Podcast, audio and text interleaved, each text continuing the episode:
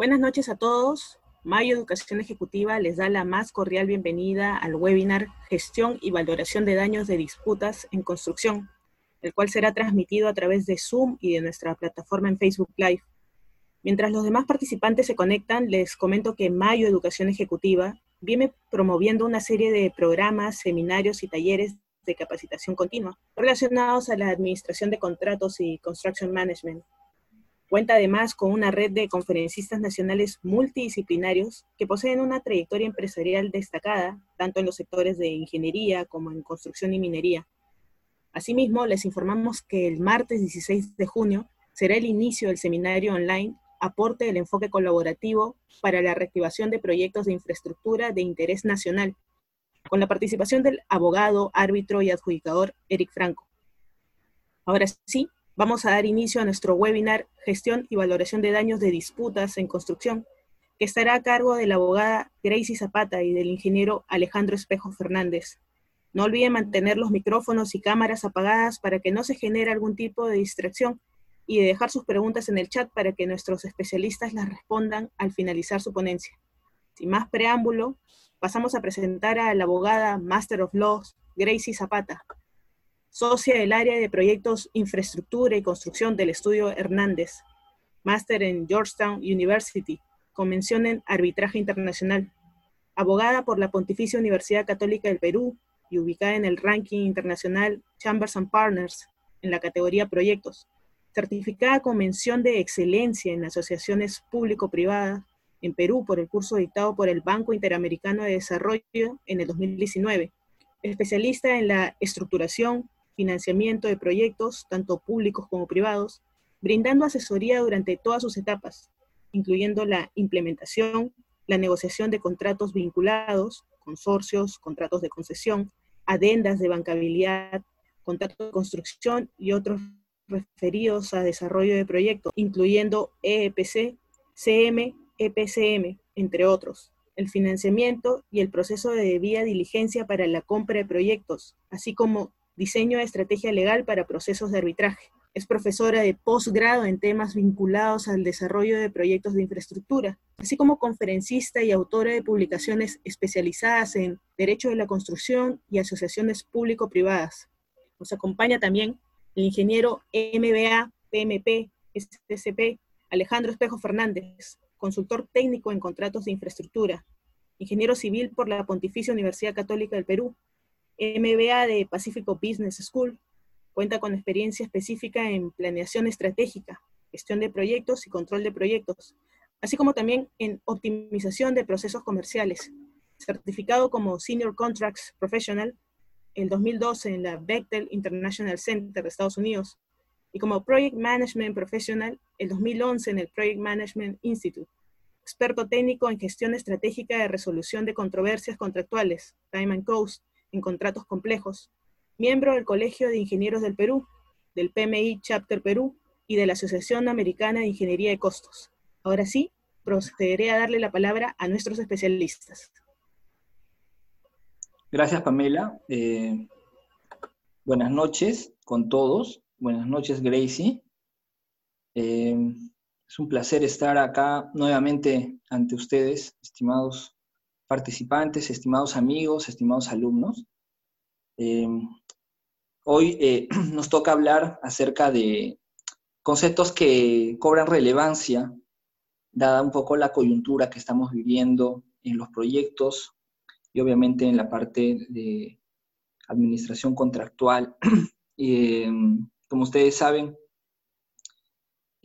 tanto Gracie como yo, bueno, venimos de de la gestión, digamos, contractual en grandes proyectos. Em, la idea hoy es poder brindarles un poco algunos conceptos trascendentales, ¿sí? Algunos conceptos relevantes, algunos conceptos que nosotros, desde nuestra experiencia profesional, digamos, y desde nuestra formación eh, en, el, ámbito legal y, e ingenieril, consideramos que son importantes, ¿no? Em, nosotros conocemos que finalmente la naturaleza pues, de los contratos de construcción, la relación antagónica que muchas veces se tiene entre las partes, ¿no? cliente, supervisión, contratista principalmente, hace que se tengan eh, desavenencias, controversias, problemas en la ejecución técnica, digamos, de, los, de, los, de las obras, ¿sí? en proyectos de infraestructura. Y en definitiva, digamos, cuando uno habla de controversias, eh, tenemos que referirnos a que va a existir necesariamente eh, sobrecostos, ¿sí?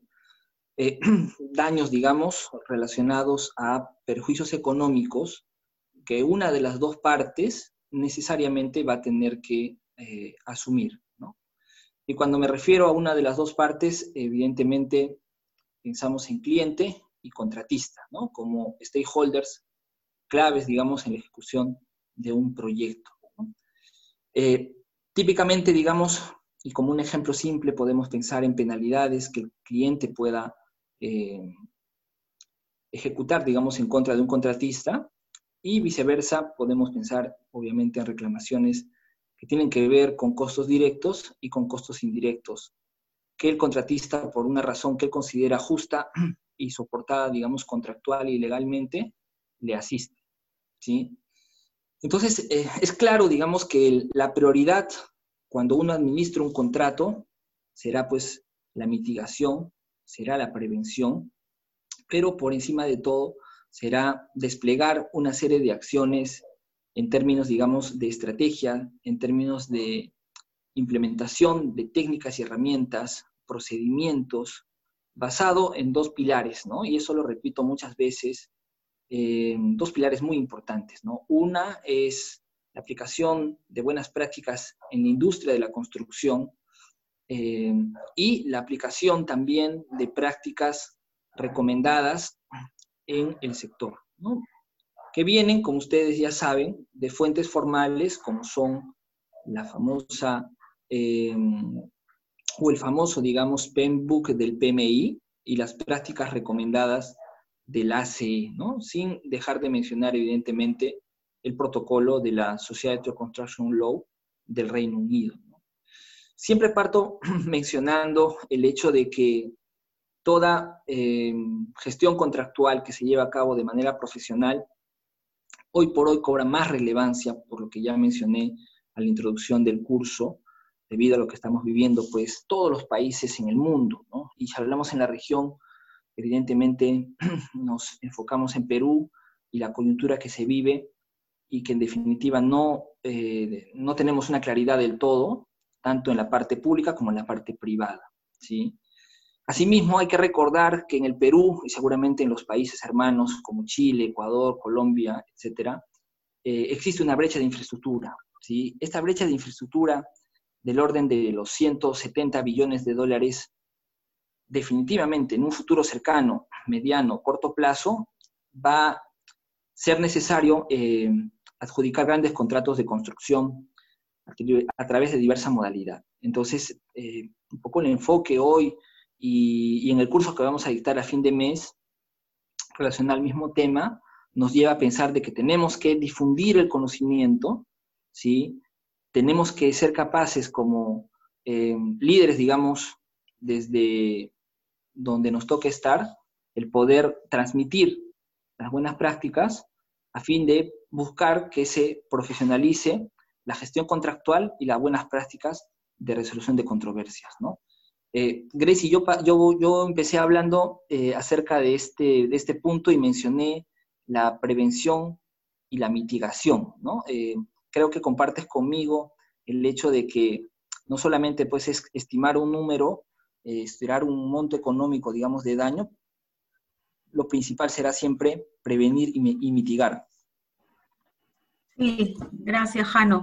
Eh, bueno, como vamos a ver más adelante y, desde el punto de vista ya, desde la visión más de, la parte jurídica, eh, es bien importante para todos, todos los contratistas, sea que estemos del lado del contratista o del lado del propietario, siempre es bueno registrar absolutamente todo lo que sucede en, la obra, no solamente para llevar un adecuado control, sino de cara a una posible negociación o también de cara a una posible eh, digamos, enfrentar un mecanismo de solución de controversias, ¿no? Pero eso lo vamos a, lo vamos a detallar un poquito más en las siguientes diapositivas, eh, pero concuerdo contigo, Han. Perfecto. La siguiente lámina. Ok, entonces vamos un poco a, conceptos relevantes, ya profundizando un poco eh, el objetivo del webinar de hoy, ¿no? Definitivamente, cuando uno habla de daño, digamos, sobre costo en un contrato de, construcción, tenemos que tener claro un concepto importante, ¿no? La relación causa-efecto, ¿no? Eh, el efecto inmediato, digamos, entre eh, diversas causas será la incurrencia de sobrecostos, las ampliaciones de plazo, ¿sí? Y es claro que cuando estamos en una etapa, por ejemplo, arbitral, este concepto de causa-efecto cobra mucha relevancia, ¿no? Si un contratista es capaz de, en la fase de ejecución, demostrar que las causas que le adolecen, digamos, o que, o que le impactan son de atribución del cliente, podrá definitivamente estar en una posición expectante a fin de que se le reconozcan sus potenciales reclamaciones futuras, ¿no? Entonces, acá les hemos tratado de, sintetizar un poco algunas causas que nosotros consideramos que son típicas y que en definitiva van a conllevar ese impacto al que, al que hago referencia. ¿no? El uso de contratos inapropiados para el alcance del trabajo. Muchas veces los clientes usan contratos inapropiados para adjudicar un, eh, un servicio relacionado con la ejecución de una obra. Si, por ejemplo, ponemos un ejemplo simple, eh, podemos decir de que una obra que pueda ser ejecutado a precios unitarios por porque la incertidumbre eh, y la variación de los volúmenes de ejecución son evidentes, por ejemplo, movimiento de tierras, utiliza una proforma de contrato que conlleva utilizar un método de pago a suma alzada, ¿no? Ese, es un ejemplo claro. Eh, igual podemos tener problemas con el diseño, el alcance y la calidad de la obra, ¿no? Problemas de ingeniería, muchísimos, ¿sí? eh, una de las causas principales por las cuales hay, hay controversias. Yo, yo incido mucho cuando, cuando enseño cursos relacionados a la gestión contractual y resolución de controversias que finalmente si es que el alcance no está bien definido eh, y se adjudica un contrato con en esas condiciones, el contratista va a tener múltiples consultas, va a tener eh, un performance, digamos, que va a estar, eh, por así decirlo, plagado de incertidumbre e impredictibilidad. Eh, condiciones físicas imprevistas, ¿sí? También podemos tener condiciones adversas relacionadas con el clima, ¿no? Las condiciones diferentes de sitio, condiciones diferentes de, subsuelo, cambios de material, encontrar, por ejemplo, la napa freática no a, menos 20 metros, sino a menos 2 metros, ¿sí? encontrar bolsones de arena, encontrar suelos contaminados, entre otros. ¿sí? pagos, cobranzas, insolvencia, atrasos, ¿no? Definitivamente cuando hay también demoras en los pagos, ¿no? La insolvencia, digamos, de un cliente para abonar al contratista por el trabajo que ha ejecutado podría ocasionar que el contratista falle en aspectos relacionados con la seguridad, aspectos relacionados con el propio desarrollo de la obra, y en definitiva es una causal también no menor. Eh, incumplimientos del cliente, incumplimientos del contratista, diversos, ¿no? Desde un punto de vista de responsabilidad contractual, conllevarán también a una eh, potencial, digamos, reclamación, ¿no? Y cuando hablamos de reclamación y hablamos de daño y sobrecosto, hay que pensar también que los clientes puedan ser afectados por eh, fallas del contratista, ¿sí? Y el cliente podría desplegar, digamos, acciones en contra del contratista aplicando eh, particularmente la cláusula de daños y perjuicios. ¿no? Hay mucha casuística al respecto, eh, pero es importante tener en cuenta esto. Relacionado a las interferencias también, causas eh, diversas. ¿no? Se puede haber identificado un grueso de interferencias que son de responsabilidad del contratista, contractualmente hablando, y que estas en la práctica, en la ejecución, puedan ser superadas en un porcentaje considerable. ¿no? Eh, y esto causa qué cosa? Disrupción, ¿no? Y la disrupción tiene que ver con eh, la ruptura, digamos, del proceso, la planificación del proceso constructivo del contratista y que va a conllevar a un efecto inmediato que ustedes seguramente lo han escuchado, que es la incurrencia en sobrecostos de mano de obra y equipos, ¿no? Y más adelante nos vamos a referir a este punto porque hoy por hoy cobra mucha relevancia también por lo que estamos este, viviendo con el COVID-19. Riesgos financieros, ¿no? incremento de costos, intereses, tipo de cambio, inflación. ¿no? También son causas, digamos, que van a eh, o podrían impactar a un contratista. Problemas laborales, de la misma forma, contratista que gestiona mal su, eh, su ámbito laboral, digamos, de relaciones laborales con, con, los obreros, un proyecto importante, podemos hablar de que un contratista grande pueda tener desplegado mil, cinco mil obreros. Entonces, em, fallas del contratista en el aspecto laboral podrán conllevar a paralización de los trabajos, podrán ocasionar también una pérdida de productividad del contratista, que en definitiva él, por ser una causal, digamos, que lo aqueja, este, tendrá que eh, superarlas a su costo. ¿Sí? Eh, problemas en el suministro de materiales. ¿no? Y acá también muchos ejemplos al respecto. Eh, si es que el cliente participa en la ejecución del proyecto, suministrando materiales y equipos también claves, y estos, por ejemplo, sufren una demora o tienen una entrega, digamos, tardía, defectuosa, eh, que incumple aspectos relacionados con especificaciones técnicas y normativas, va a impactar, Va a impactar y va a generar muchos efectos inmediatos, ¿no? Que los vamos a conversar más adelante. Eh, problemas con subcontratistas, ¿no? Si es que el cliente por una falla, digamos, en, su, en sus obligaciones contractuales impacta al contratista principal, los subcontratistas de este podrían verse impactados, afectados, y estos a su vez presentarán reclamaciones al contratista principal, que en definitiva este quedará trasladar al cliente, ¿no? Eh, con su respectivo, digamos, eh, recargo por eh, problemas que el propio contratista pueda tener. Entre ellos, por ejemplo, los gastos generales que él pueda incurrir ¿no? en la gestión, digamos, de esas reclamaciones del subcontratista. Cambios legales adversos, también podemos estar ejecutando un contrato y la normativa, digamos, o un cambio específico eh, en alguna regulación, digamos, contractual puede verse modificada y lo que ya se avanzó, por ejemplo, en ingeniería pueda tener que rehacerse, ¿no? Y si es que esto no está regulado contractualmente, el contratista podría reclamar, en este ejemplo, siempre que les doy sobrecostos por rehacer ingeniería, ¿no? Por gestionar nuevamente los permisos. Y si los permisos se retrasan, sabemos que puedan, puede ser una restricción para el inicio de los trabajos físicos, ¿sí? Administración del contrato deficiente, ¿sí? Y esto obviamente ustedes lo conocen bastante bien. Eh, el estilo de la administración contractual, digamos, puede marcar también un antes y un después definitivamente eh, las habilidades blandas que un administrador de contratos debe poseer a fin de tener una gestión proactiva y una gestión reactiva puede ser favorable o desfavorable para el contratista. Y el contratista podrá también argumentar impactos que le supongan este estilo de administración contractual, en este caso, deficiente. Y lo relacionado a fuerza mayor, también, ¿no? Podremos tener, eh, dependiendo del contrato, eh, ciertos vacíos o ciertas interpretaciones favorables o desfavorables que el contratista haga al respecto, ¿no? Respecto a fuerza mayor, Gracie, si nos puedes un poquito comentar eh, lo que hoy vivimos y, por qué este concepto puede ser este, controversial en algunos casos, ¿no? Sí, gracias, Jano.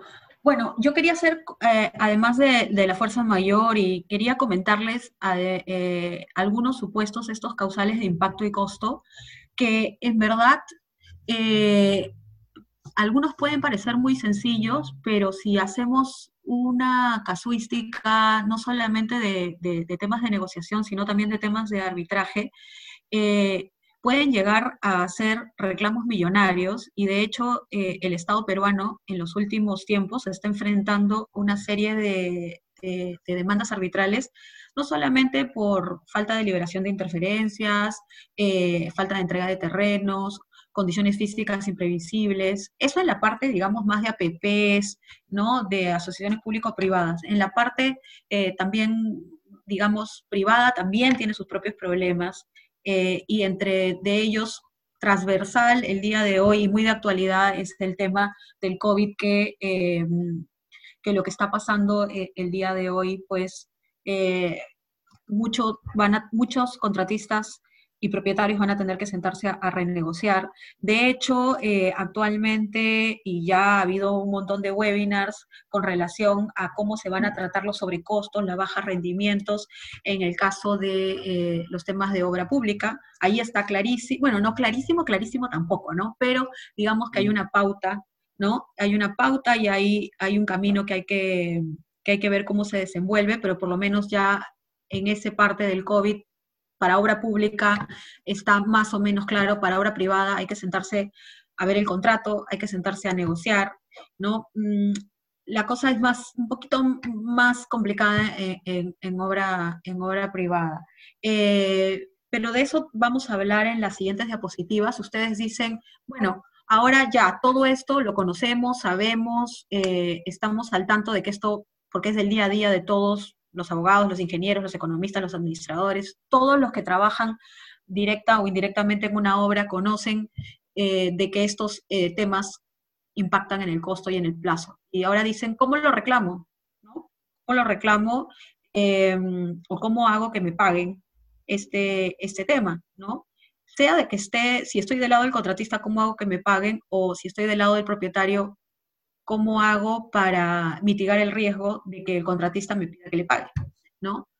Bueno, vamos a ver eh, desde el lado del contratista eh, qué remedios, ¿no? ¿Cómo puedo reclamar un daño económico desde el punto de vista legal, ¿no?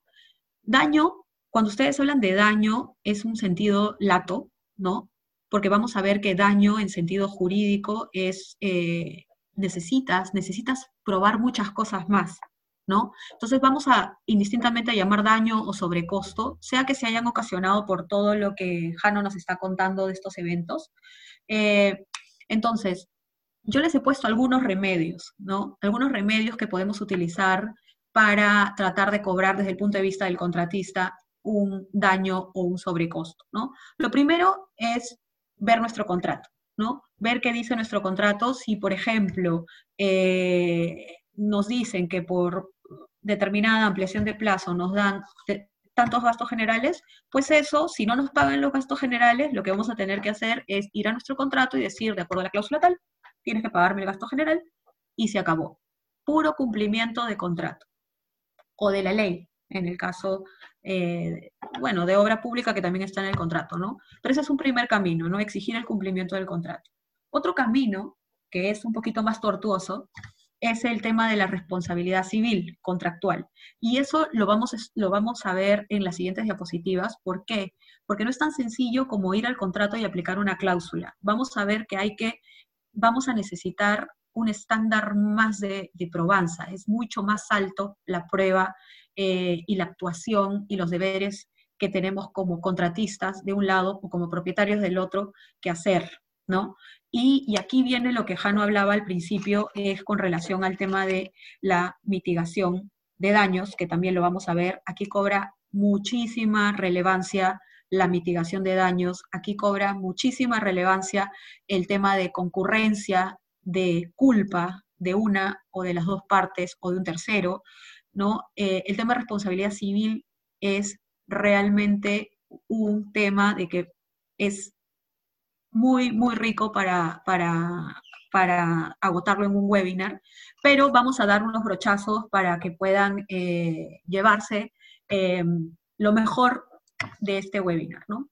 Entonces, primer camino, cumplimiento contractual, segundo camino, no nos funcionó el cumplimiento contractual, pues nos vamos a, la responsabilidad civil. Todos hemos escuchado, abogados, ingenieros, economistas, administradores, todos hemos escuchado eh, la indemnización, ¿no? Y aquí es el tema básicamente de indemnización, eh, em, responsabilidad civil. Pero bueno, ese no es el único camino. Ahora también, más aún, en este contexto en el que el COVID está presente aquí, allá y más allá, eh, tenemos otro camino que es el de excesiva onerosidad de la prestación, ¿no?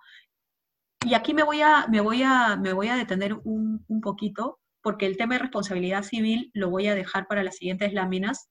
La excesiva onerosidad de la prestación, ¿qué, qué significa eso? Significa que, que tu obligación como contratista se hace, si estás del lado del contratista, se hace más onerosa. Por ejemplo, ¿no? Por ejemplo, ahora, con todas las medidas que antes no había y con todas las implementaciones que vas a tener que, que poner en la obra privada, ¿no? Por ejemplo, en obra privada, lo que va a pasar es que tú vas a tener que, para hacer la obra que originalmente te pagaban 100, vas a tener que, que invertir 50 más. ¿no? Y al final la obra no va a costar 100, sino va a costar 150 y eso es excesivamente costoso para ti, contratista, y lo que vas a tener que hacer es, eh, tienes esta vía para reclamar, ¿no? Esta vía legal civil de excesiva onerosidad de la prestación, que tienes que cumplir una serie de requisitos, ¿sí? Y tal vez lo más, lo más, lo que uno tiene que tener mucho, mucho cuidado, y eso ya es trabajo del abogado, es que tiene un plazo de caducidad. ¿Eso qué significa? Significa básicamente que transcurrido ese plazo de tres meses desde que cesa la causal que te genera este hecho, este hecho imprevisible, irresistible, que te genera esta onerosidad, termina. Si tú si pasas ese plazo, ya no puedes ir por esta vía y vas a tener que ir por otra vía, sea por el contrato, sea por responsabilidad civil, pero ya eso es, digamos, es trabajo del abogado que te acompaña, determinar qué camino seguir, ¿no? Eh, y finalmente, hay muchos más remedios, pero me he tratado, hemos querido centrarnos solamente en estos cuatro.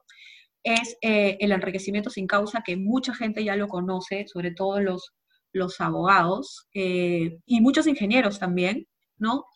Lo que hay que tener en cuenta acá, el concepto, también es un concepto muy rico a nivel de, de jurídico, pero digamos, con ocasión de este webinar, lo que se tienen que, llevar como concepto es que el enriquecimiento de, sin causa parte del hecho de que una, una de, las, de las partes se ha enriquecido indebidamente, ¿no? No tiene título para, para recibir una obra por la que ha pagado menos, por ejemplo, ¿no? Y lo, que tienen que llevarse eh, como concepto es básicamente que es una acción residual. ¿Eso qué significa? Que si no te funcionó la acción de cumplimiento de obligación, fuiste por la de responsabilidad contractual, tampoco, no tienes vía, digamos, porque no calza tu reclamo, no es un daño, no está en el contrato, lo único que te queda es irte por enriquecimiento sin, sin causa, Entonces, el tema está en que eh, estos son algunos de los remedios, como tú puedes reclamar un daño, y lo he puesto entre comillas porque daño slash sobrecosto, ¿no? Daño económico en sentido lato, porque daño, daño, daño en sentido jurídico es el que les quiero comentar ahora. Y ustedes me dicen, ¿y esto por qué me va a servir? Te va a servir de mucho, seas abogado, no seas abogado, seas ingeniero, economista, administrador, te va a servir en la vida porque si tú estás delante de, una obra es muy fácil, bueno, no es tan fácil, ¿no? Porque si no, pero es fácil, digamos, familiarizarte con el contrato, ¿no? Decir, mira, la cláusula tal dice tal cosa. Pero no todo, no todo daño, no todo sobrecosto se basa solamente en la aplicación directa del, del contrato. Eso es lo que hay que tener muy en cuenta.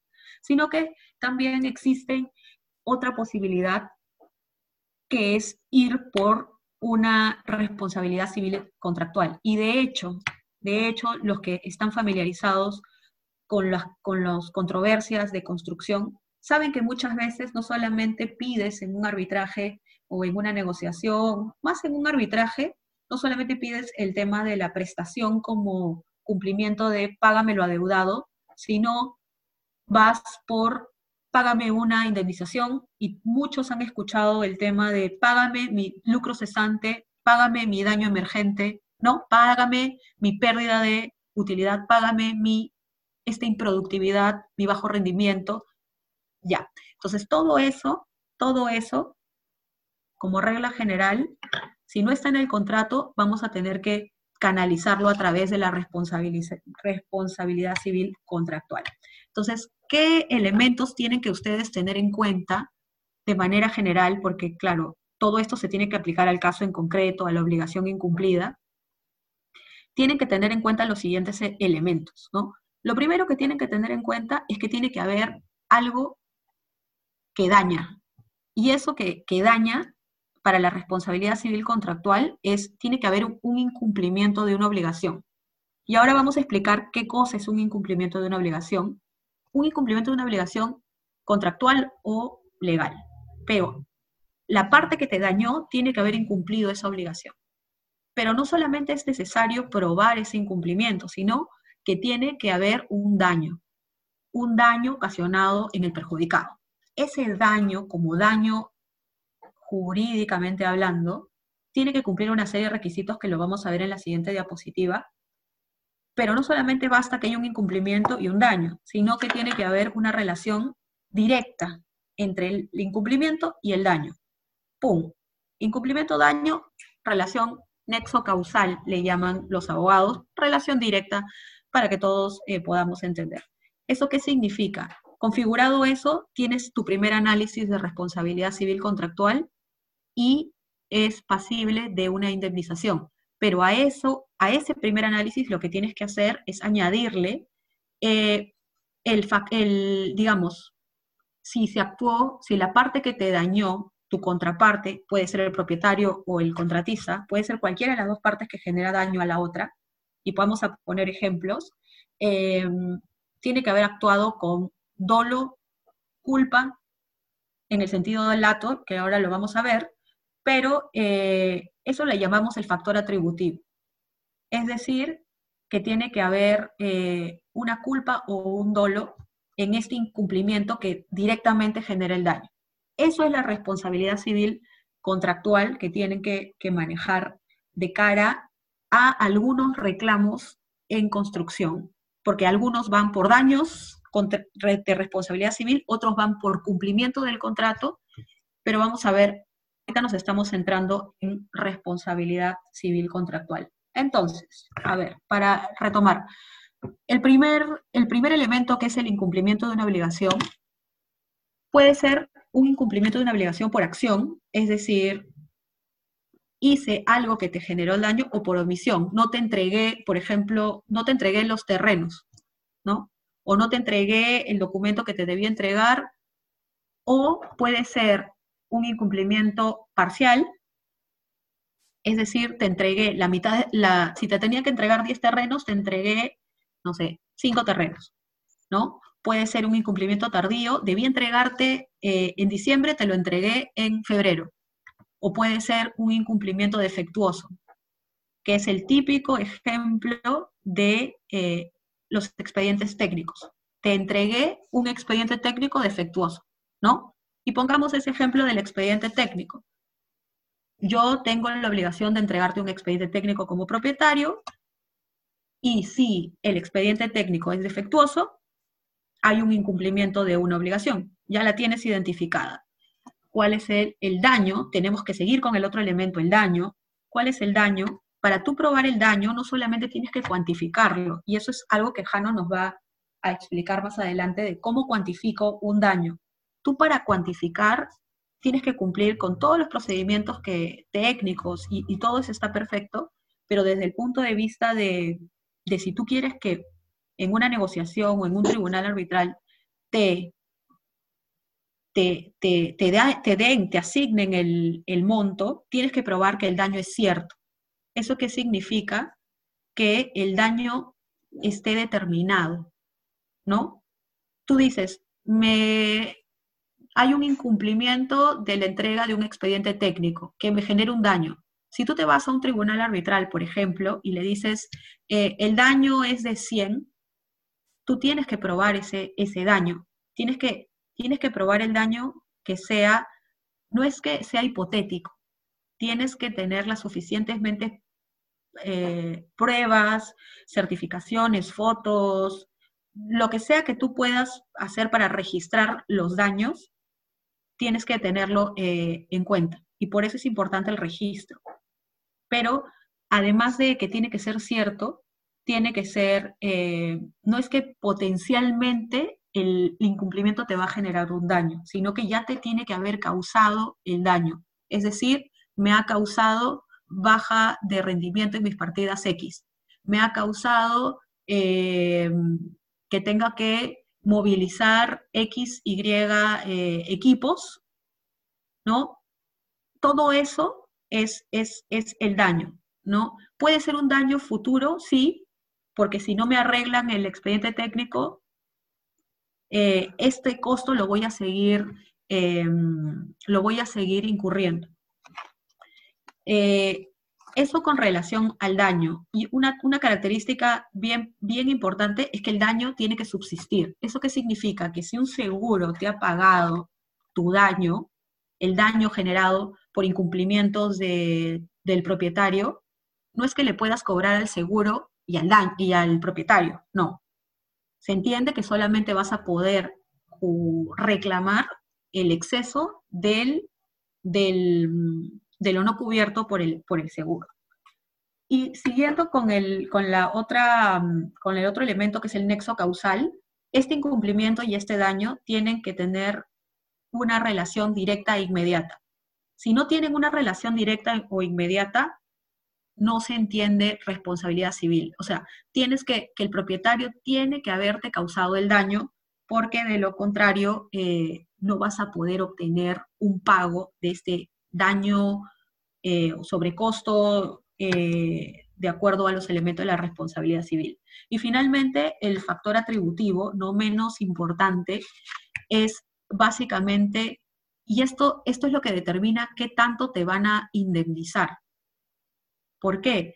Porque si tú actúas con una culpa leve, ¿eso qué significa? Que no, que no has empleado la diligencia, una diligencia que se espera para un contratista de tu nivel, eh, la, la indemnización es diferente a que si se prueba que has actuado con dolo o culpa. Dolo significa no impericia, sino voluntad.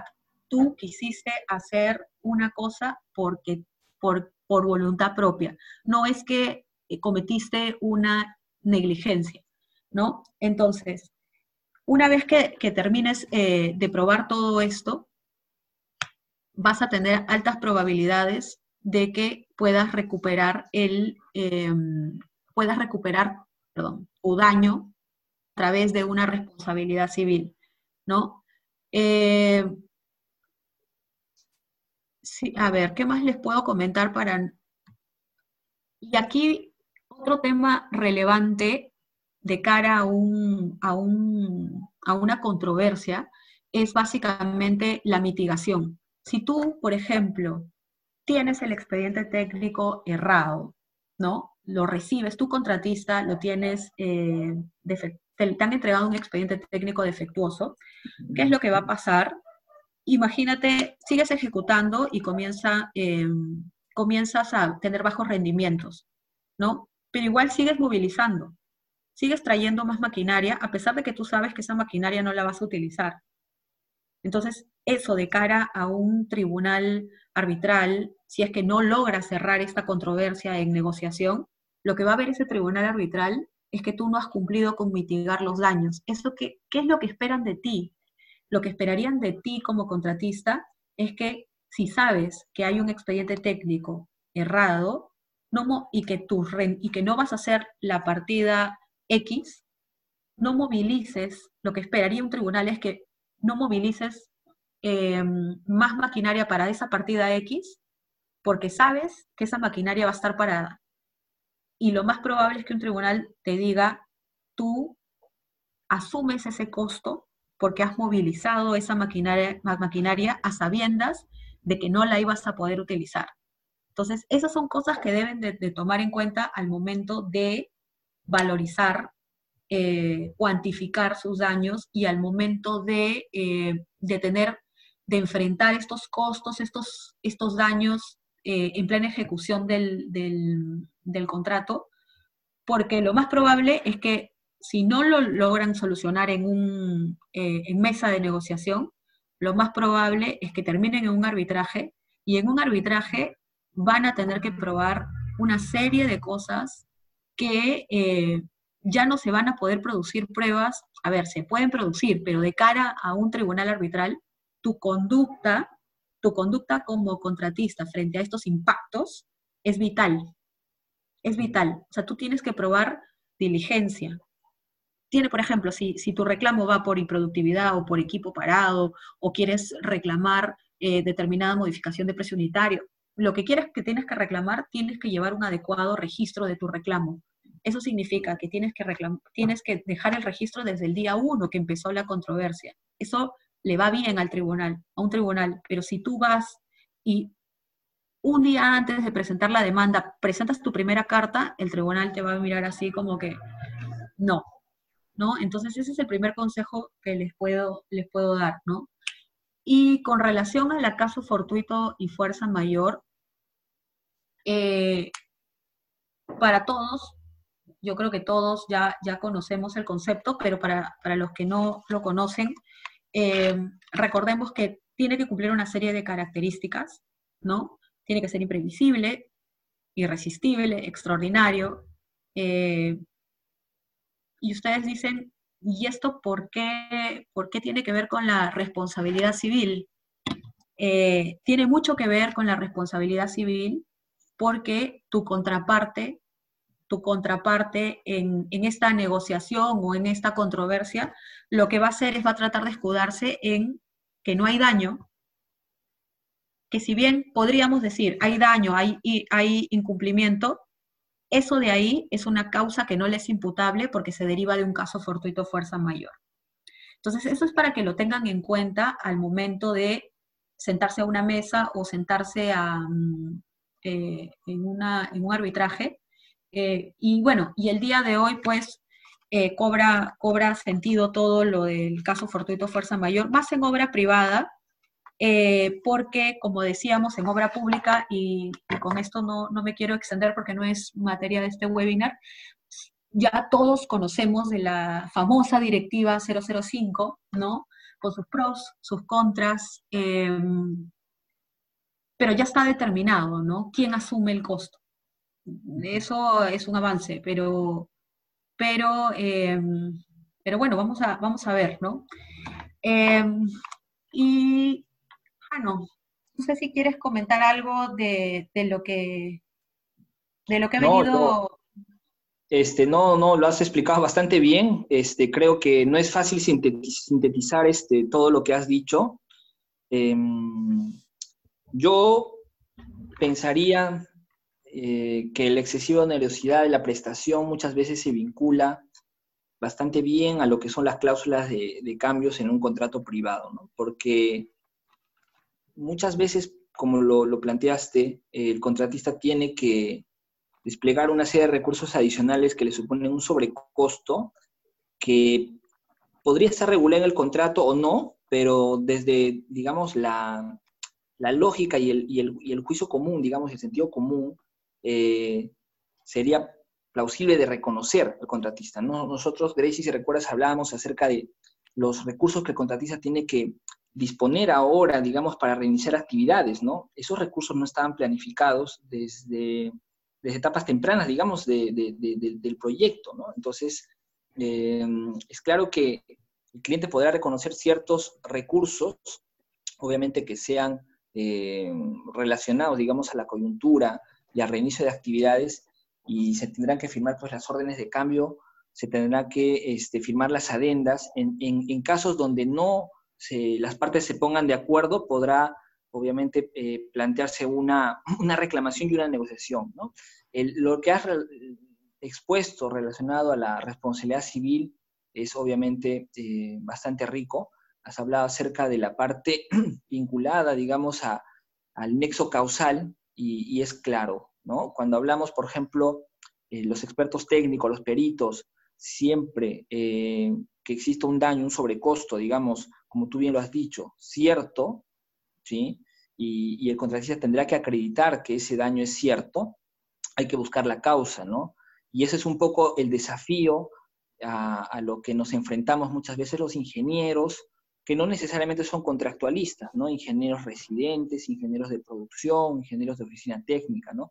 Y es ahí el mensaje que creo que tú lo has, planteado muy bien, ¿no? El tema de los registros, ¿no? Eh, como tú dijiste, pues no es dable desde ningún punto de vista, digamos, eh, lógico y de sentido común, eh, empezar, por ejemplo, a documentar cualquier evento cuando ya el impacto, digamos, ha sobre, sobre, o avasallado, por así decirlo, al contratista, ¿no? Siempre hay que pensar que la diligencia de un contratista tiene que darse, pues, desde etapas iniciales, digamos, del, servicio que se ejecuta y la calidad y suficiencia, digamos, de estos registros cobra mucha relevancia. ¿no? Yo siempre digo que no el que tiene más volumen de, de, papel, digamos, es el que está en mejor posición, digamos. No, es la calidad de la información plasmada en esos documentos técnicos que cobra, creo yo, más relevancia, ¿no? Em, y ahora vamos a pasar un poquito a hablar de lo que son ya la cuantificación de impactos en, costo y plazo. ¿no? Vamos a tener ampliaciones de plazo, sí, y para pensar en, una ampliación de plazo hay que obviamente entender algunos conceptos principales. ¿no? Línea base aprobada formalmente a través de una carta. Eh, se tiene que dar una afectación a la ruta crítica tenemos que conocer y entender claramente qué es ruta crítica, ¿no? No hay que confundir el método de la ruta crítica con lo que es la definición pura y dura de lo que es ruta crítica, ¿no? Ruta crítica es conjunto de actividades que definen el camino más largo de un proyecto y dichas actividades tienen holguro igual a cero, ¿no? Si una de esas actividades críticas se atrasan un día, el hito final de término, ¿sí? del plazo contractual se correrá un día. Si esa actividad se corre 100 días, se atrasa 100 días, se impacta 100 días, el hito final de término se impactará en la misma magnitud. Es importante dentro de la prevención y mitigación de claims que un gestor contractual conozca cuáles son esas actividades críticas. Un cronograma en un, gran proyecto, en un megaproyecto, puede tener 20.000 actividades. ¿sí? La pregunta será, de esas 20.000, ¿cuáles son las críticas? Eh, otro concepto importante es entender que la ruta crítica cambia en el tiempo, cambia en el tiempo, no es estática, ¿no? Conforme la obra avanza, esta ruta crítica puede modificarse, ¿sí? Y hay que entender también a qué se debe esta modificación y cuáles son las causas que están causando que esta ruta crítica finalmente se modifique, ¿sí? Evidentemente hay que documentar, como bien lo mencionó Gracie, los eventos, ¿sí? los registros son muy importantes y hay una casuística importante de, registros que se deberían implementar en la obra. ¿no? El protocolo de la Society of Construction Law del Reino Unido plantea este, algunas buenas prácticas ¿no? que rápidamente se los puedo comentar, que no necesariamente se aplica lamentablemente, y lo digo y lo, y lo reitero, lamentablemente, en contratos privados. ¿Por qué? Porque el protocolo nos dice, oye, ustedes se deben sentar, propietario y contratista, y primero definir qué tipos de registros se van a utilizar para el cronograma, para la gestión del cronograma, para la gestión de la producción, para el registro de los eventos, para las comunicaciones que tienen que ver con reclamaciones eh, técnicas económicas, entre otros. Eh, nos, tenemos que poner de acuerdo las partes, el formato que vamos a usar, quién va a ser el responsable, digamos, de generar dichos reportes, quién va a ser el responsable de aprobar dichos reportes, cuáles van a ser los formatos que se van a usar. Entonces, toda esa gestión inicial es clave de cara a la prevención y mitigación. ¿sí? Una vez que nos hemos puesto de acuerdo, desplegaremos esos eh, registros que finalmente se volverán contemporáneos y en esos documentos deberemos em, plasmar con claridad y suficiencia técnica, usando un lenguaje simple, pero un lenguaje formal, técnico, que permite identificar cuáles son esas causas y por qué se están dando en, el momento que se den, y quién es responsable de esas, de esas causas, ¿no? Diversas causas, ¿no? Como bien lo mencionó Gracie, eh, problemas con ingeniería, demoras en contestar las consultas técnicas que puedan generar improductividad, eh, liberación de interferencias, eh, entrega defectuosa de materiales diversos, de equipos complejos, ¿no? Entrega tardía, por ejemplo, del concreto en obra, del combustible, una serie de, de eventos, digamos, que como ya expuse al inicio de la presentación, causarán efectos que conllevarán a incurrir al contratista en sobrecostos, directos e indirectos. Una vez que tengo esto, tendré que analizar, oye, tengo un cronograma este, tengo una serie de cronogramas inclusive generados donde yo he puesto y he registrado con claridad cuál es el avance físico de los trabajos, ¿no?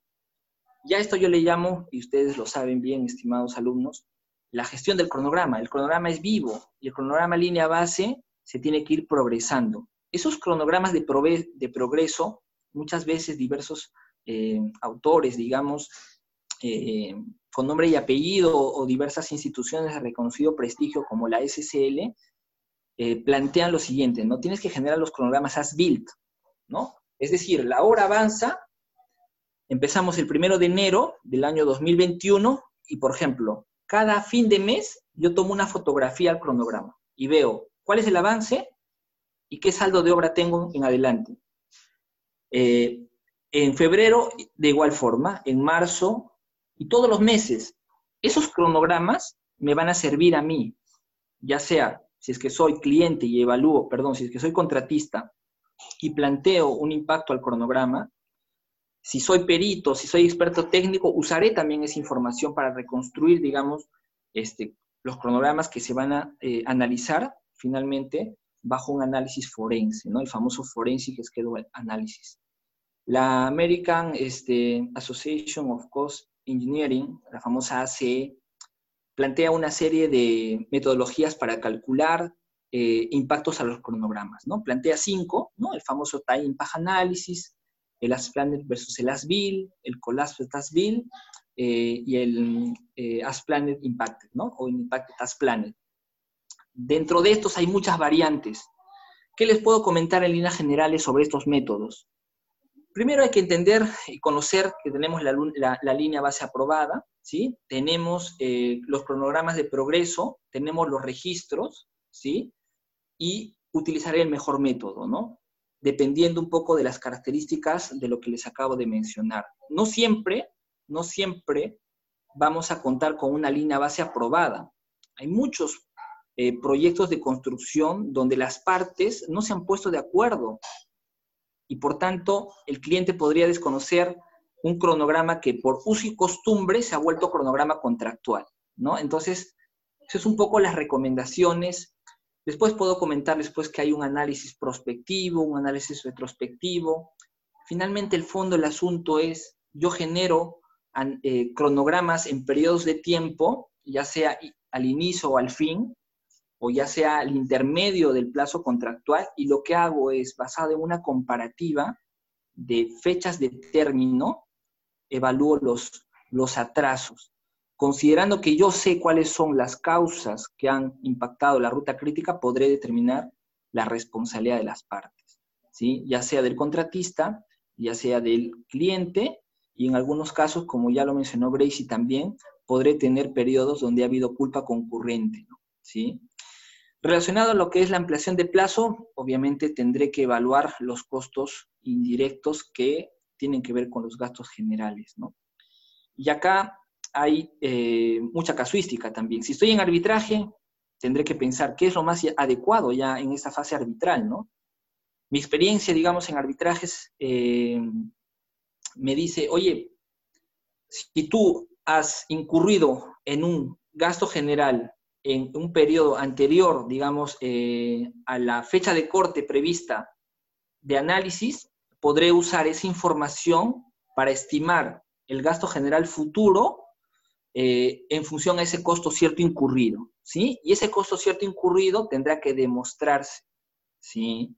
Tendrá que acreditarse principalmente con documentos contables. ¿Qué tipos de documentos contables?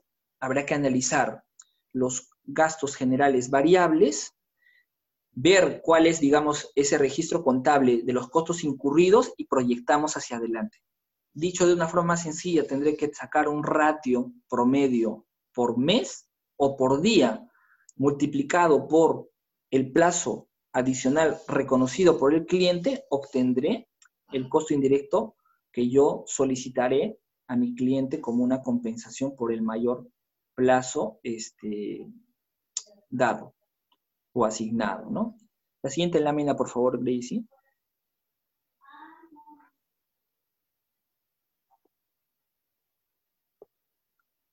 Eh, Después tenemos pues diversos claims que tienen que ver con costos directos. Acá hay mucha casuística también. He listado algunos, ¿no?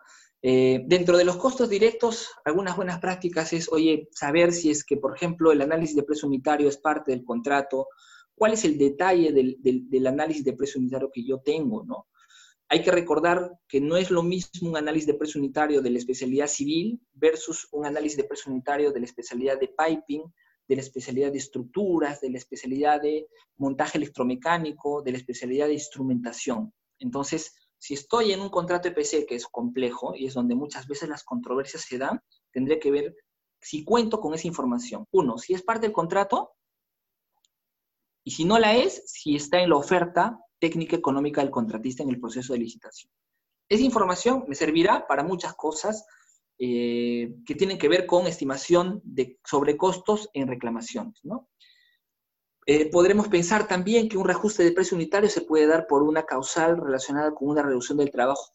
¿sí? Si tú tienes un alcance contractual y tu cliente te dice, estas partidas X, Y, Z se tienen que reducir en 50%, probablemente el contratista diga, oye, por, economía de escala, ya no te puedo cobrar 5 soles, ¿sí? Me supone una baja de rendimiento y por tanto el precio se tiene que reajustar. Y acá obviamente habrá que ver si es que existe o no cláusula de reajuste, si es que explícitamente en el contrato se dice no habrá reajuste, si estoy dentro del periodo contractual o estoy fuera del periodo contractual. Esos aspectos suman también, ¿sí? Eh, stand-by de mano de obra y equipos, ¿no? Si es que el contrato tiene un tarifario para reconocer stand-bys, perfecto. Y eso es prevención de claims. A alguien eh, con suficiente experiencia y previsión, digamos, de lo que viene en términos de claims, eh, puso en el contrato las tarifas y bien, utilizamos las tarifas. Habrá que evaluar, obviamente, las horas mínimas de los equipos, ¿no?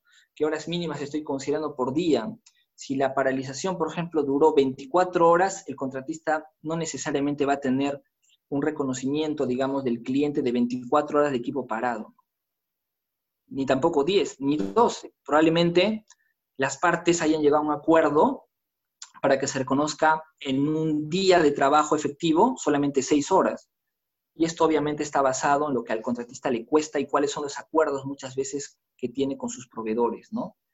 Si no existe nada de eso, tendremos que ir, como ya mencioné al inicio, al análisis de precio unitario, que es nuestra base. Tendré que extraer las tarifas de los equipos que yo estoy manteniendo en stand-by y tendré que estimar, ¿sí? ¿Cuál es el costo horario de esos equipos y qué voy a cargar a este costo horario, ¿no? ¿Sí? Eh, combustible, voy a cargar este, al operador, no lo cargo al operador, entonces habrá que ver esos, esos conceptos.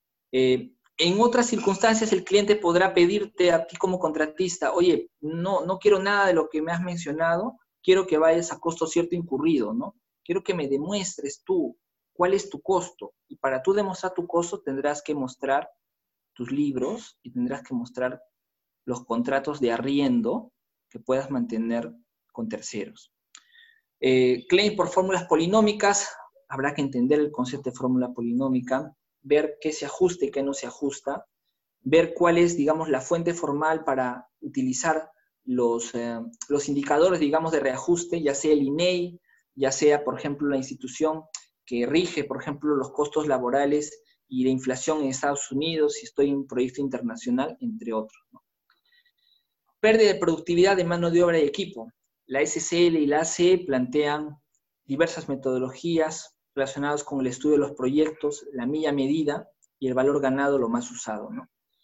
Eh, sobrecosto de pérdida, por pérdida de productividad de mano de obra tiene que ver con el exceso de horas que yo he, digamos, gastado en un proyecto respecto a lo que yo planifiqué. Si tú tienes 300.000 horas hombre en un proyecto de construcción planificado.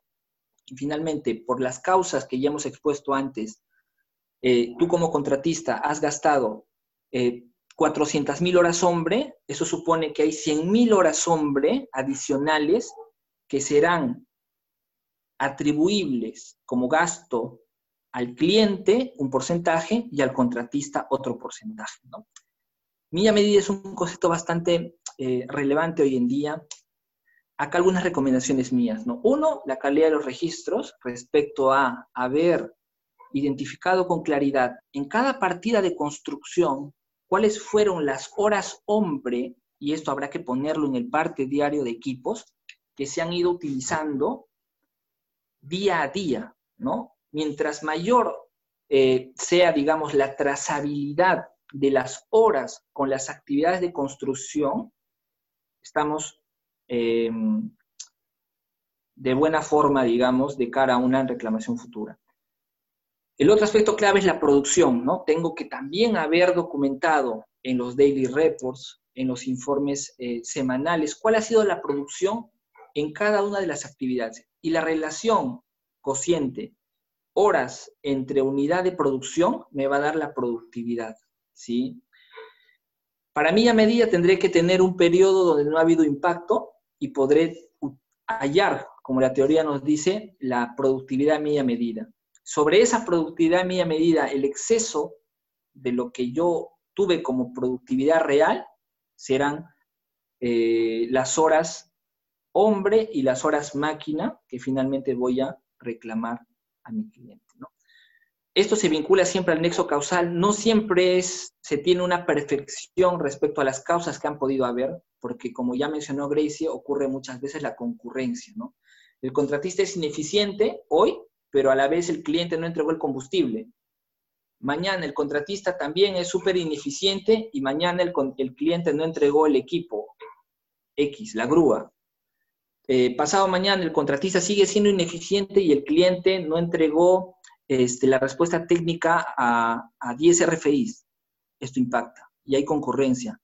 Eh, ¿Cómo hacer para atribuir a cada una de las partes? Es un poco el desafío.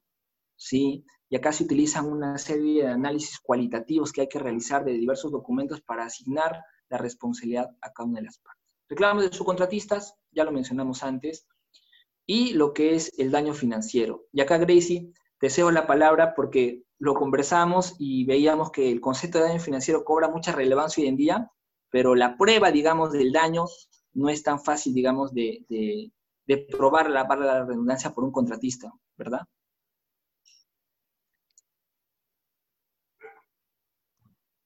Tal vez, Jano, si, si primero explicas qué es el daño financiero para que todos eh, para que todos estén en la misma, en la misma línea. Y luego te digo por qué es que su prueba ahí no calza con todos los requisitos legales que ya, ya hemos visto. Sí, el daño financiero, estimados alumnos, tiene que ver con la pérdida del valor del dinero en el tiempo. ¿Sí? Vamos a poner un ejemplo.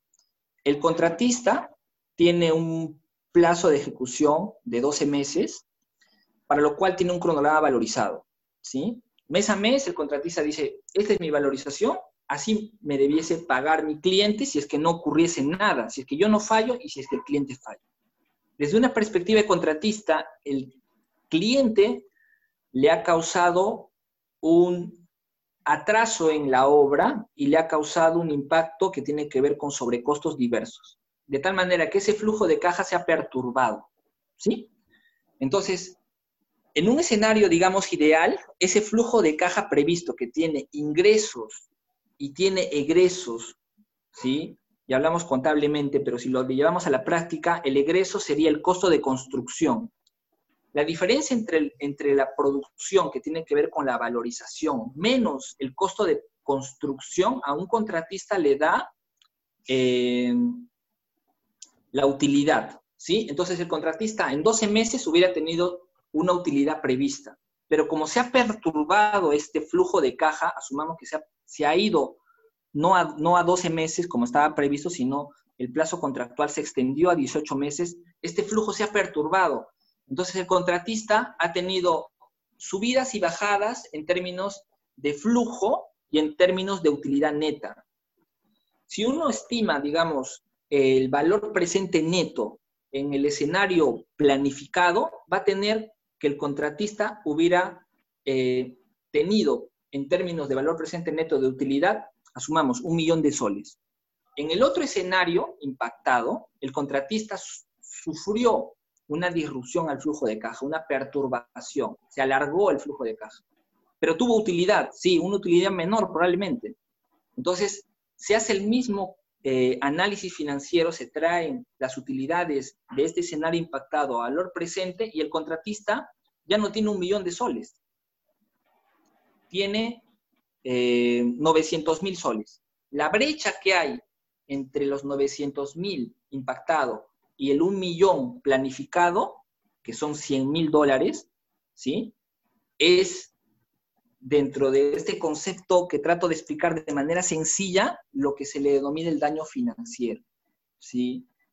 Eh, y acá, Gracie, lo que nosotros discutíamos era, claro, el contratista tendrá que probar y tendrá que demostrar cuál es ese costo de construcción en ambos escenarios, ¿no? Tendrá que mostrar seguramente la contabilidad y tendrá que obviamente demostrar también que él sí o sí tenía que lograr esas utilidades, ¿no? Entonces, el desafío muchas veces es ese, ¿no? Probar que esos escenarios eran en un futuro, porque esto no se hace solamente eh, de manera retrospectiva, sino se, se, proyecta, digamos, esos flujos, esos escenarios futuros eh, van a ser ciertos, ¿no? Sí, de acuerdo. Eh, así como hay el reclamo del daño, del daño financiero y digamos, su probanza puede ser un poco cuestionable porque la mayor parte de los documentos o Sí, de los documentos que sirven como base para la cuantificación parten de, del propio contratista o del concesionario. Entonces, eh, cuando hemos visto este tipo de reclamos, realmente eh, es un poco difícil la probanza del, daño cierto de esta, ¿se acuerdan de la característica de, de certeza que tiene que tener el daño? Esta característica es la que la tiene débil, este tipo de reclamos de daño financiero, ¿no? Pero, por ejemplo, eh, ahora que se va a poner muy, muy de moda los reclamos este, por pérdida de, de los peajes, ¿no? Ahí tú podrías reclamar un, una pérdida futura, sí, la puedes reclamar, pero tendrías que cuantificar hoy cómo va a ser tu pérdida, eh, y eso lo puedes hacer muy fácil, lo puedes hacer con, no sé, con, por ejemplo, con el estudio de demanda de cuántos carros iban a pasar y cuántos peajes ibas a cobrar, ¿no? Eso sí, lo puedes, le puedes dar certeza, ¿no? Entonces, ese es otro tipo de reclamos que además hoy día en la mañana estaba leyendo que terminado el terminado la inmovilización eh, no solamente se va a venir una avalancha de, procesos judiciales por todo lo que nosotros ya conocemos, ¿no? No solamente de contratos de obra, sino también por otro tipo de contratos, ¿no? Desde contratos de alquiler, contratos de, de todo tipo, ¿no? Pero también se va a venir una avalancha de arbitrajes sin duda, ¿no? Sí.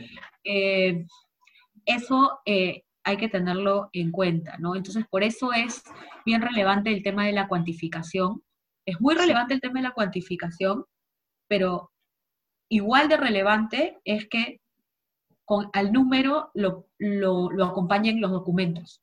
Porque si, por más que tengas un muy buen número, si, si no, ese número no está enlazado con, documentación que lo acredite, vas muerto.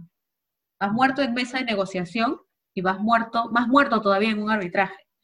Entonces, eh, nuestra recomendación es si bien no llenen de papeles a su contraparte, eh, registren todo, ¿no? En la medida de, lo posible. Ya las notarías están abiertas, algunas, ¿no? Pero el mail siempre estuvo abierto.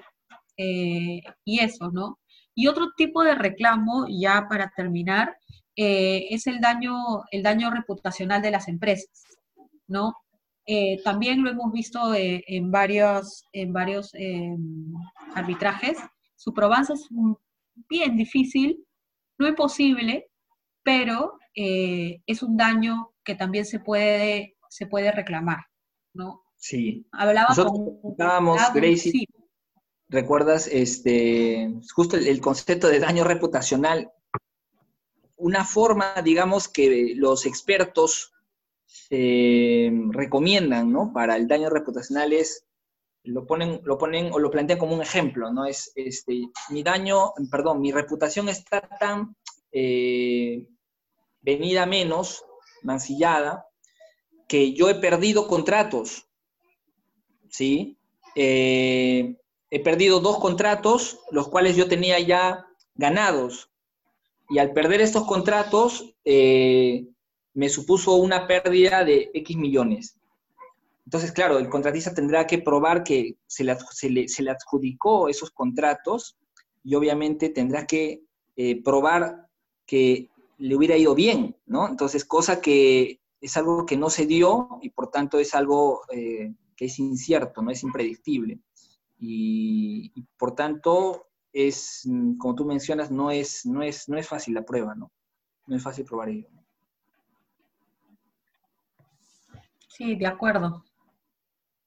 Bien, creo que esta es la última lámina, si, si Gracie.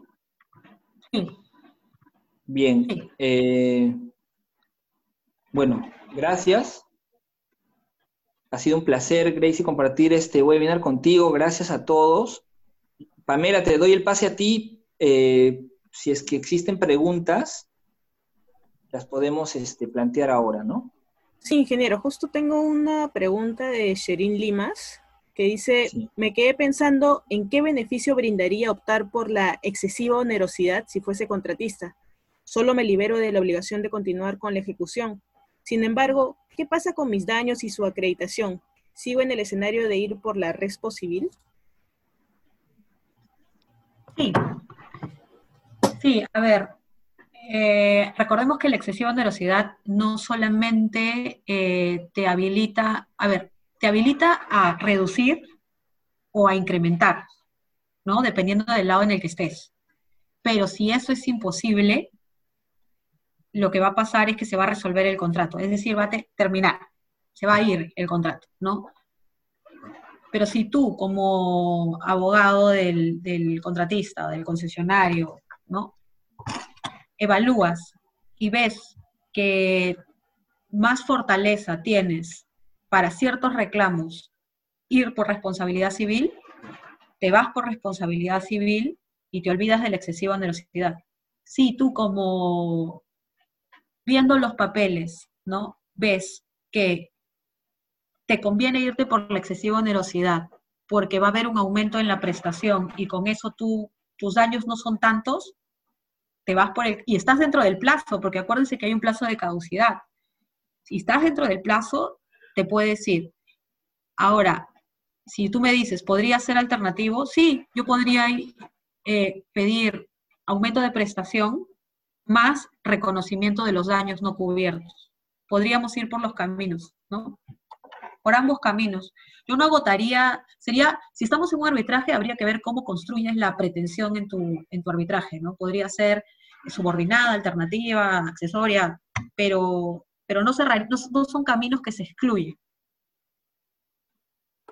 Eh, bien, eh, Julio Silva nos escribe, deseo saber cuál es la opinión de los expositores cuando los daños se cuantifican a través de una posible ejecución de una carta fianza en contratación pública.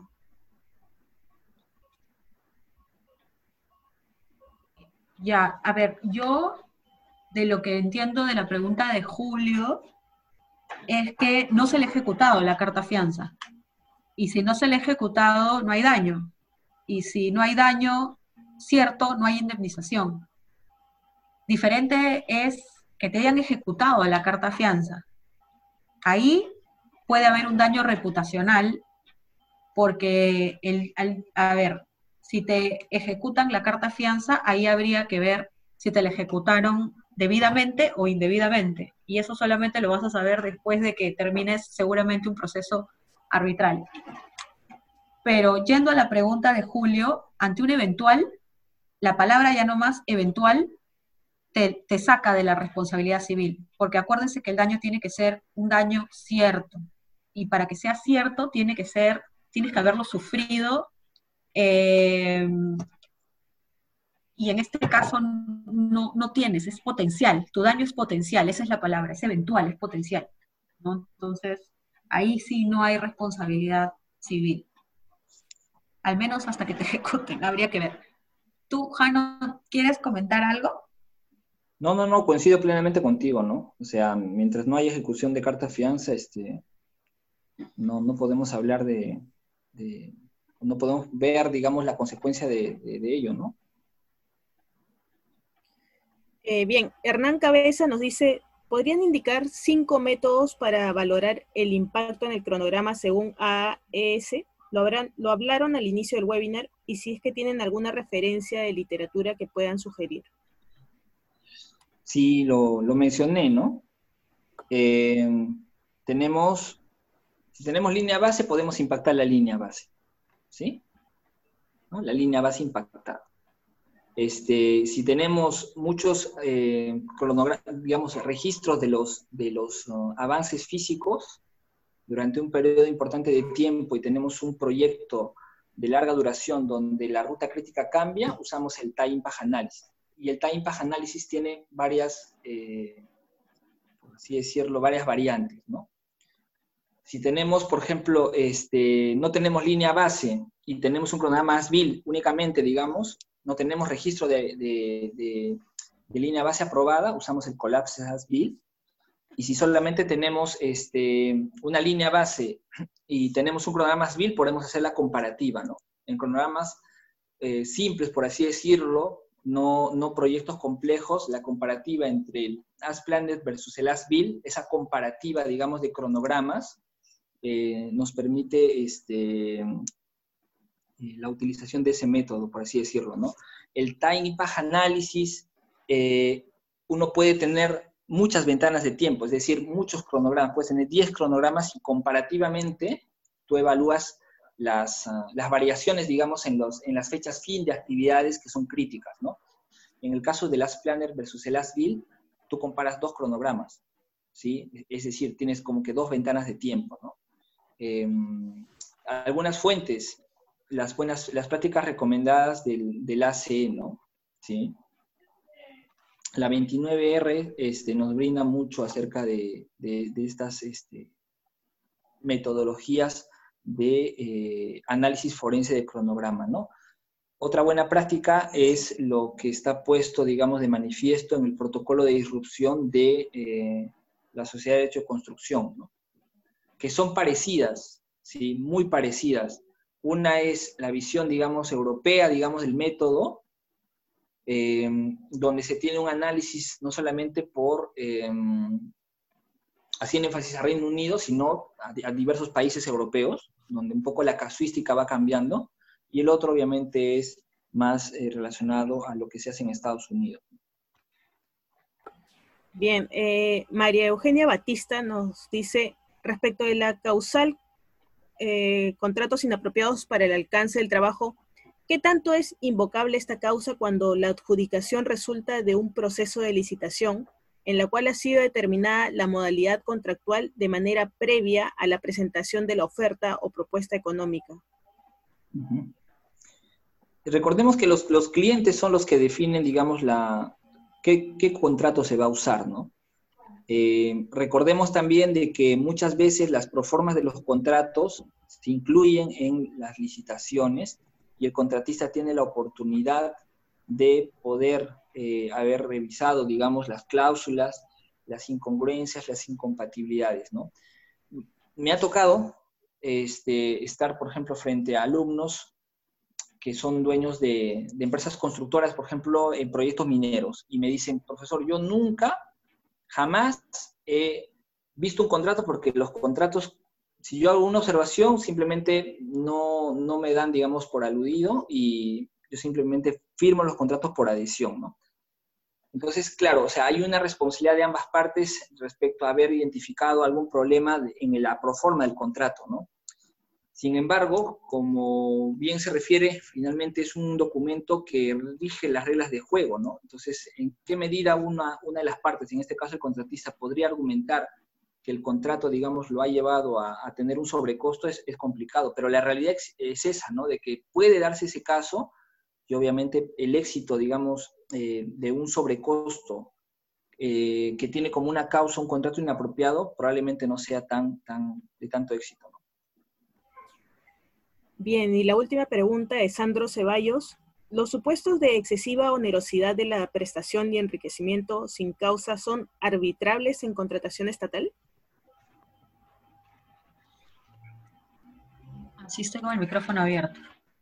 No, el enriquecimiento sin causa para temas de adicionales no, pero los adicionales son uno de los supuestos de, uno de los reclamos, ¿no? Tú puedes tener muchísimos reclamos más eh, en contratación pública, ¿no?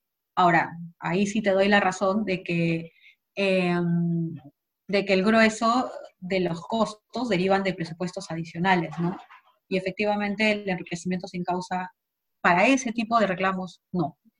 Pero eso no significa que no lo podamos usar en obra privada o que lo podamos usar en concesiones, ¿no? O en otras modalidades eh, de, mm, en las que se desarrolla un proyecto. Lo que hemos tratado de presentar hoy día es un panorama general, eh, sin focalizarnos eh, en un sector en específico o en una calidad de obra en específico, ¿no? Entonces, por eso comenzaba mi exposición señalando de que de manera general estos serían los remedios que podríamos invocar para tratar, tratar de, cobrar el, sobrecosto o cobrar el daño, dependiendo de qué, de en qué, dependiendo uno del contrato, dos, dependiendo, primero, del, si estamos ante una obra pública, una obra privada o estamos en concesiones, o en una obra por impuesto también, cada uno de estos este, regímenes tiene su, propia, sus propias corsets, ¿no? Y uno de esos corsets, en el caso de la obra pública, es el, el tema del enriquecimiento sin causa, para prestaciones adicionales. Bien, queremos agradecer a nuestros dos especialistas por esta excelente presentación así como también agradecemos a nuestros participantes por su tiempo y por formar parte de un nuevo webinar. Les recordamos que al finalizar la transmisión les estará llegando una encuesta que permitirá a Mayo Educación Ejecutiva brindarles cada vez un mejor servicio. Por otro lado, esta sesión la podrán encontrar en los próximos días en nuestro canal de YouTube, Mayo Educación Ejecutiva, y como Mayo ED Podcast en Spotify. No se olviden de seguirnos en nuestras diversas redes sociales donde estaremos dando a conocer más información sobre el sector, así como también de nuestro próximo seminario online Aporte del enfoque colaborativo para la reactivación de proyectos de infraestructura de interés nacional que inicia este martes 16 de junio. Mayo Educación Ejecutiva les agradece su participación. Buenas noches. Muchas gracias. Gracias a todos, buenas noches. Gracias a todos igual. Hasta luego.